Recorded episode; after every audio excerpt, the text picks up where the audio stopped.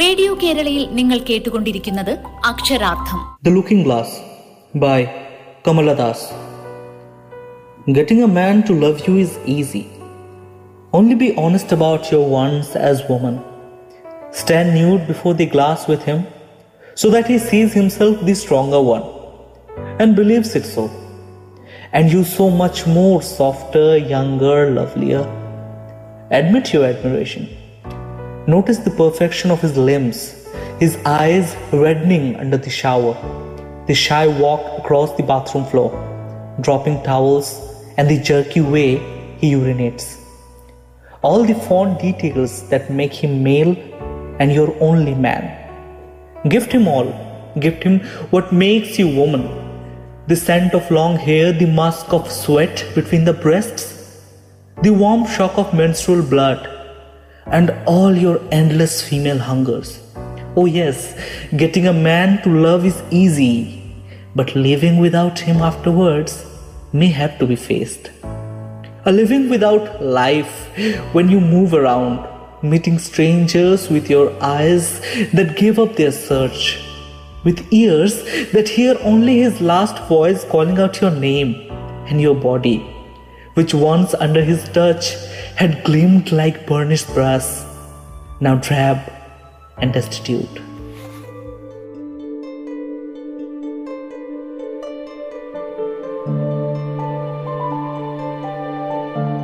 ഞാൻ 3 ഭാഷ സംസാരിക്കുന്നു, 2 ഭാഷകളിൽ എഴുതുന്നു, ഒരെണ്ണത്തിൽ സ്വപ്നം കാണുന്നു എന്നെഴുതിയ മാധവിക്കുട്ടിയുടെ പെൺമ അടയാളപ്പെട്ടത് അവർ സംസാരിക്കുകയും എഴുതുകയും സ്വപ്നം കാണുകയും ചെയ്ത ഭാഷാവിസ്മയങ്ങളിലൂടെ തന്നെയായിരുന്നു.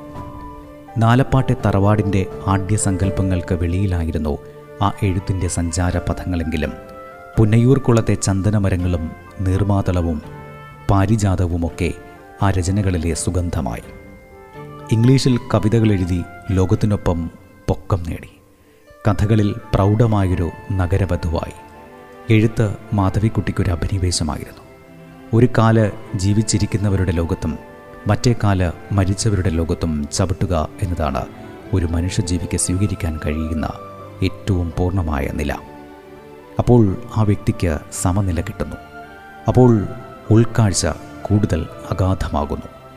ജീവിച്ചിരിക്കുന്നവരുടെയും മരിച്ചവരുടെയും 2 ലോകങ്ങളിൽ പെട്ടുപോയ ഒരാളുടെ വൈരുദ്ധ്യാത്മകമായ അനുഭവകാലം തീവ്രതയോടെ തന്നെ അവരുടെ കഥകളിൽ പ്രത്യക്ഷപ്പെടുകയും ചെയ്തിരിക്കുന്നു. എഴുത്തിനെക്കുറിച്ചുള്ള വരേണ്യ ശാസനകളുടെ അതിരുകളെ മാധവിക്കുട്ടി മുറിച്ചു കടക്കുന്നത് സ്ത്രീപക്ഷത്തിൻ്റെ യാതൊരുവിധ ശാഠ്യങ്ങളുമില്ലാതെയായിരുന്നു. സ്ത്രീക്ക് സ്വന്തമായൊരു ലോകമുണ്ടെന്നും അതിൽ പെൺമയുടെ നിറവുള്ള ഭംഗികളാണുള്ളതെന്നും കഥയിലെ സ്ത്രീജീവിതങ്ങൾ വെളിപ്പെടുത്തുന്നു. എന്നും വിവാദങ്ങൾക്കൊപ്പം സഞ്ചരിച്ചുകൊണ്ട് സ്വയം രൂപകൽപ്പന ചെയ്ത ജീവിതത്തിൻ്റെ മുഖ്യ കഥാപാത്രത്തിൻ്റെ രൂപഭാവങ്ങളാണ് മാധവിക്കുട്ടി കഥകളിലേക്കും പകർന്നു നൽകിയത്.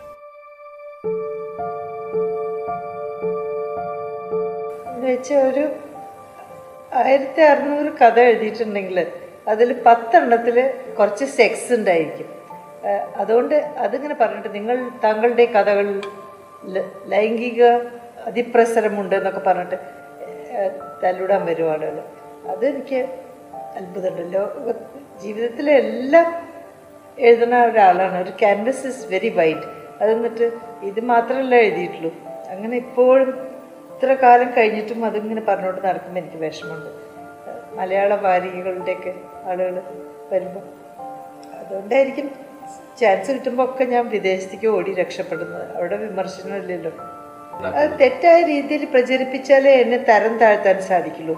ഇല്ലെങ്കിൽ അവർക്ക് തരം താഴ്ത്തണം, എന്നെ ചുരുക്കി ചുരുക്കി ചെറിയ ഒരു കടുകും മണിയും പോലെ ആക്കണം. എന്നാലേ അവർക്ക് മനസ്സിന് സമാധാനം കിട്ടുള്ളൂ. അതുകൊണ്ടാണ് കുറച്ചൊക്കെ സ്ത്രീ ആയതുകൊണ്ട് അങ്ങനൊരു വിചാരമുണ്ട്. സ്ത്രീകൾക്ക് എന്തായാലും പുരുഷന്മാരെ പോലെ എഴുതാൻ സാധിക്കില്ല എന്ന് തോന്നല്. സാധിക്കാത്തത് അവരെ പിടിച്ച് ചുരുക്കിയിട്ടാണ്. എത്ര നന്നായി എഴുതിയാലും അത് മനസ്സിലായില്ല എന്നടിക്കും. അങ്ങനെയല്ലേ? ആ കാലം മാറുന്നു വിചാരിക്കാം. ഇത്രയുള്ളൂ.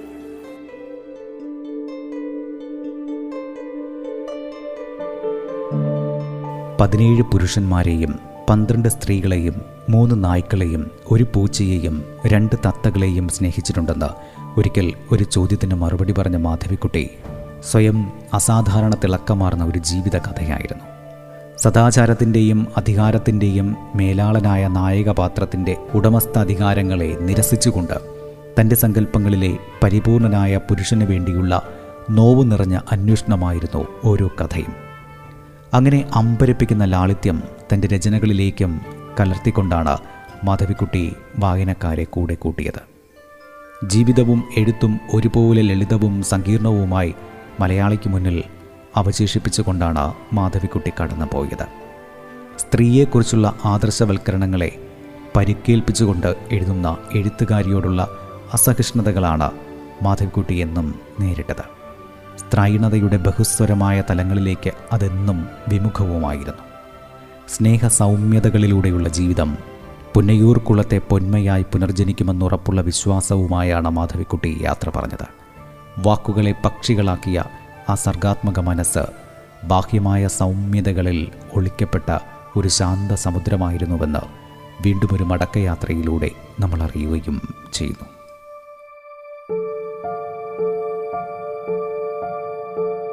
എന്നെ തോൽപ്പിക്കാൻ ശരീരത്തിൻ്റെ വേദന മതിയാവില്ല. അടുത്തയിടെ ഞാൻ പറഞ്ഞു, ഇന്ന് ഞാൻ മടക്കി മാറ്റിവെച്ച ഒരു ഉപകരണമാണ്. കാൽമുട്ടും കൈമുട്ടും മടക്കി വെച്ചിരിക്കുന്നു. ഒരുക്കിവെച്ച അനാകർഷകമായൊരു കളിപ്പാട്ടം, പതിവ് ചോദ്യങ്ങൾക്ക് ഒരു യന്ത്രമനുഷ്യൻ്റേതുപോലുള്ള വിറയ്ക്കുന്ന വിചിത്ര ശബ്ദത്തിൽ അത് മറുപടി പറയുന്നു. ഇന്നലെ രാത്രി ഉറക്കം എങ്ങനെ, ഇന്നെങ്ങനെയുണ്ട്? എണീറ്റിരുന്ന് എഴുതുന്നു, അതോ പറഞ്ഞു തന്നെഴുതിക്കുന്നു? പ്രതീക്ഷ ഉപേക്ഷിച്ചു പോയാൽ പിന്നെ പറയാനൊന്നും ബാക്കിയില്ല. പുനരുജ്ജീവനത്തിൻ്റെയോ പുനർജനിയുടെയോ പ്രതീക്ഷ, ഭൂതകാലവുമായി വർത്തമാനത്തിൽ ഒരേറ്റുമുട്ടൽ, ഇന്നലെയുടെ കണ്ടുപിടുത്തങ്ങളുമായി പവിഴങ്ങൾ, ചെടികൾ, കടലിൻ്റെ നിധികൾ, പൊങ്ങിവരാനായി ഇന്നിൻ്റെ ആഴങ്ങളിലൊരു മുങ്ങൽ. എനിക്ക് കൂടുതൽ സമ്പന്നയായി തിളങ്ങുന്ന ഒരു മുഖവുമായി ഉയർന്നു വരാനാവുമോ? എനിക്ക് കൂടുതൽ സമ്പന്നമായി തിളങ്ങുന്ന ഒരു മുഖവുമായി ഉയർന്നു വരാനാകുമോ? എന്നാലും എൻ്റെ പ്രകൃതത്തിൻ്റെ ഒരു അംശം നിലനിൽക്കണം.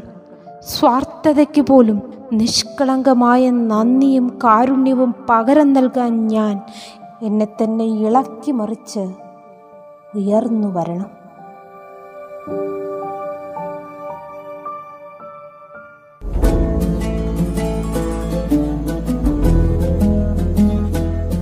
അക്ഷരാർത്ഥം തിരക്കായിട്ടുള്ള ഒരു ജീവിതമായിരുന്നു.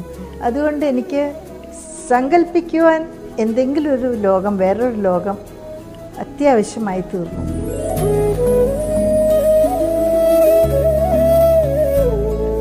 മാധവിക്കുട്ടി മലയാളത്തിന്റെ നീലാംബരി.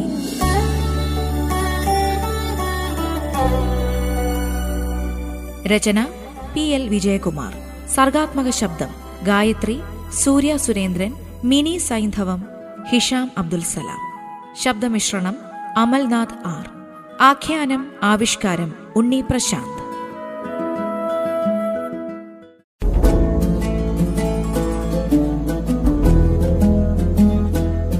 അക്ഷരാർത്ഥം തിരക്കായിട്ടുള്ള ഒരു ജീവിതമായിരുന്നു.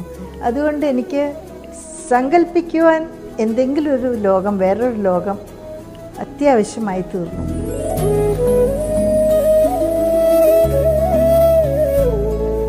മാധവിക്കുട്ടി മലയാളത്തിന്റെ നീലാംബരി.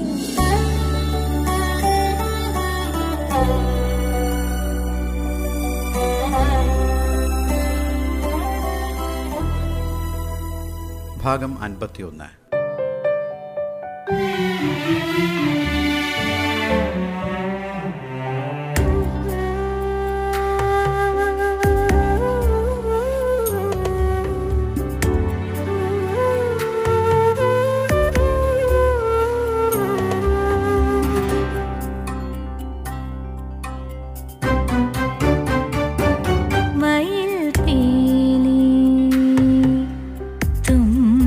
പോൽ മൃദുലമാം നിന്റെ കൈകോ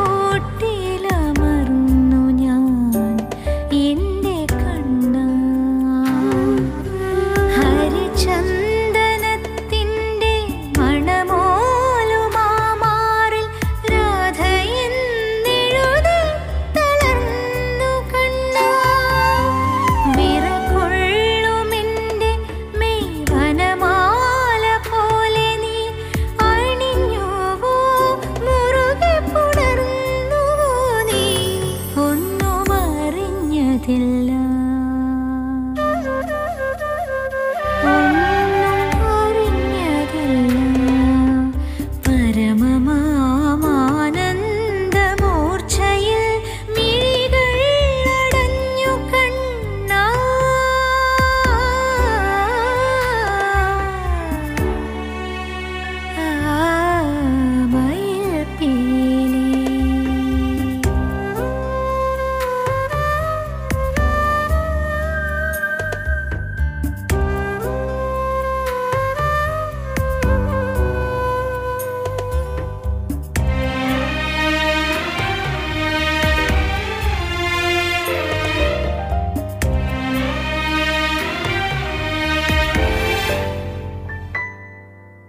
രാധയോ മീരയോ ഭാമയോ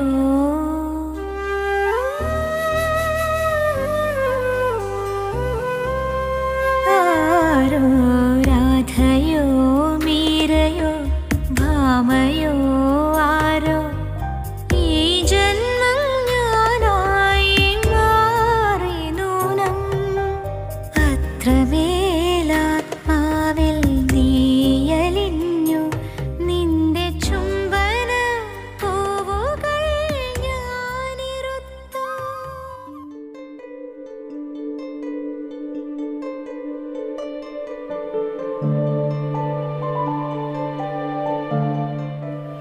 മതിലുകൾ നരച്ചീറുകൾ പറക്കുമ്പോൾ തരിച്ചു നിലം, എൻ്റെ സ്നേഹിത അരുണ, രാജാവിൻ്റെ പ്രേമഭാജനം, പ്രേമത്തിൻ്റെ വിലാപകാവ്യം, മാധവിക്കുട്ടിയുടെ പ്രേമകഥകൾ, ഹംസധ്വനി, ജാനുവമ്മ പറഞ്ഞ കഥ, നീർമാതളത്തിൻ്റെ പൂക്കൾ എന്നിങ്ങനെ ഒട്ടേറെ കഥകളാണ് മാധവിക്കുട്ടി രചിച്ചിരിക്കുന്നത്. ഒട്ടേറെ നോവലുകളും മാധവിക്കുട്ടി എഴുതിയിട്ടുണ്ട്. മാനസി, ചന്ദനമരങ്ങൾ, മനോമി, കടൽമയൂരം, മാധവിക്കുട്ടിയുടെ പ്രണയ നോവലുകൾ എന്നിവയാണ് അതിൽ പ്രധാനപ്പെട്ടത്. കെ എൽ മോഹനവർമ്മയുമൊത്ത് രചിച്ച അമാവാസി എന്ന നോവലും സഹോദരിയായ സുലോചനയുമൊത്ത് രചിച്ച കവാടം എന്ന നോവലും എടുത്തു പറയേണ്ട രചനകളാണ്.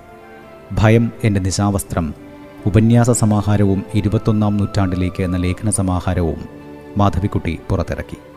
എൻ്റെ കവിത, കമലാദാസിൻ്റെ പ്രണയ കവിതകൾ, സുരയ്യ പാടുന്നു, നിലാവിൻ്റെ മറ്റൊരിഴ, യാ അല്ലാഹ് എന്നിവയാണ് മാധവിക്കുട്ടിയുടേതായി വന്ന പ്രധാനപ്പെട്ട കവിതാ സമാഹാരങ്ങൾ.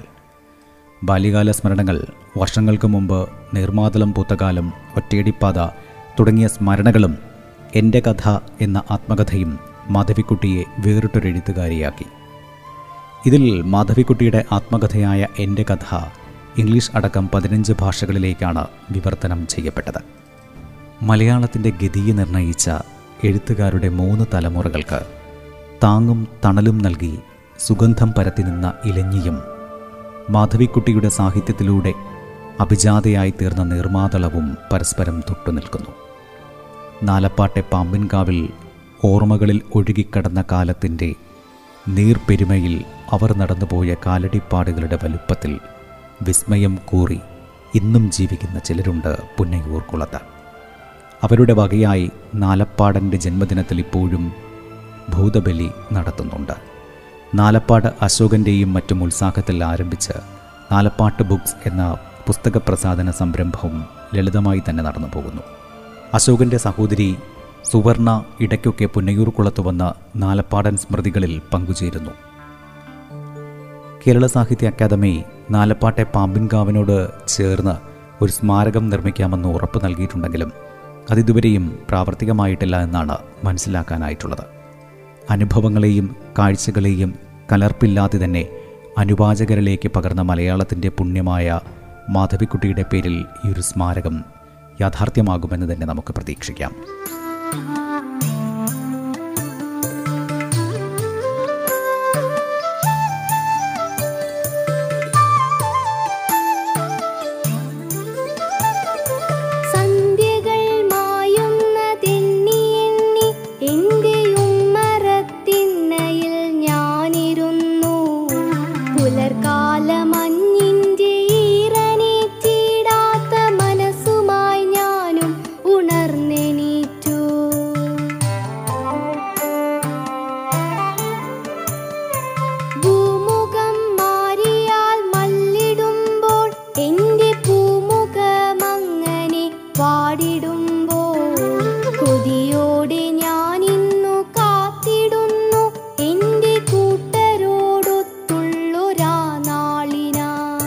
കൊതിയോടെ ഞാനിന്നു കാത്തിടുന്നു എന്റെ കൂട്ടരോടൊത്തുള്ളൊരാ നാളിനാ. ഉശിരോടെ മുന്നിട്ടൊരാ കളിക്കളവും ഉള്ളിലെ മുള്ളുപോൽ നോവേകുമോർമ്മകൾ. പൂങ്കാവനത്തിലോ പൂമ്പാറ്റ കൂട്ടങ്ങൾ നിർവികാരത്തോടുയർന്നു പൊങ്ങി.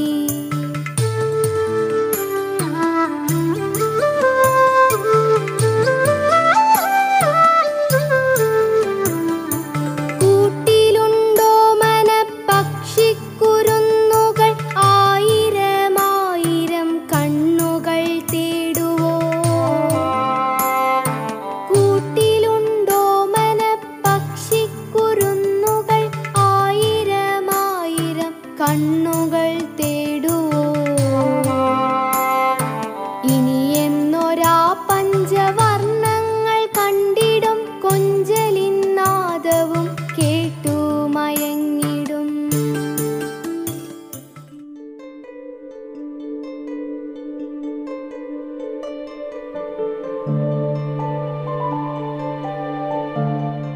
നാലപ്പാട്ടെ കമല എന്ന മാധവിക്കുട്ടി ഇന്നൊരു ഓർമ്മ പുസ്തകമായി തീർന്നിരിക്കുന്നു.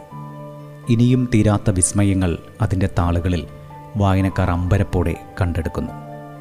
എപ്പോഴെന്നറിയാത്ത ഏതേതോ പകലിരവുകളിൽ മാധവിക്കുട്ടി എന്ന പേര് കഥകളിലൂടെ നിരന്തരം വായനക്കാർക്ക് പരിചിതമായി തീരുകയും ചെയ്തിരിക്കുന്നു.